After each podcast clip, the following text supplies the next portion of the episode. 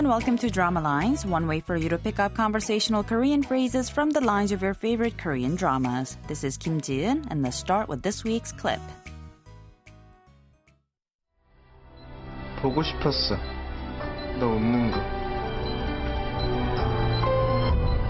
고생했어, 이내야.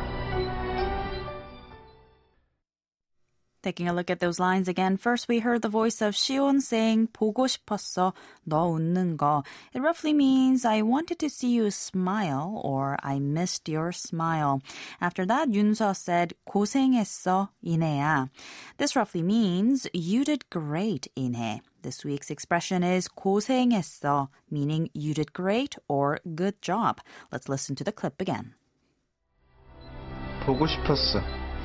너 웃는 거. 고생했어, 이내야.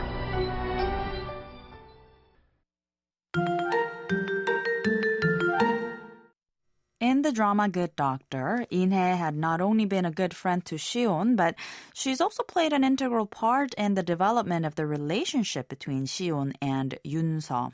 Her sudden collapse and the subsequent coma both affected Shion and other doctors greatly, and they've all longed for the moment in the clip in which Inhe finally opens her eyes. Let's listen to the clip one more time. 보고 싶었어. 너 웃는 거.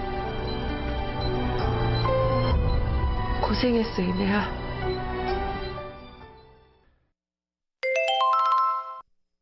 고생했어 is a loaded remark that doesn't often translate well into English.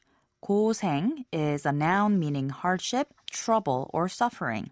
했어 is the casual past tense statement form of the verb 하다, meaning to do. So roughly saying 고생했어 to someone is like saying you have suffered or you've been through a lot, but oftentimes the comment is used to give the listener a pat on the shoulder as if to say, I know you've endured a lot, good job. So in short, 고생했어 is similar to English encouragements like good job and you did great. The expression can be used to both acknowledge someone's hardships or his or her hard work. In the case of the clip, the expression was used to congratulate someone on her battle with her illness or the success of the battle. In this case, obviously, 고생했어 was said to acknowledge her hardship and suffering. You might also say 고생했어 or 고생했어요 to a new mom after she's given birth or someone who was just rescued from a dangerous or difficult situation or to anyone who's been through any sort of a rough time. 고생했어, 이내야. 고생했어, 이내야.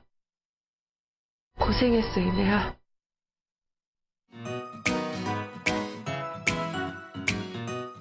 There's more to come on the expression 고생했어, so don't forget to tune into the next drama lines. Bye for now.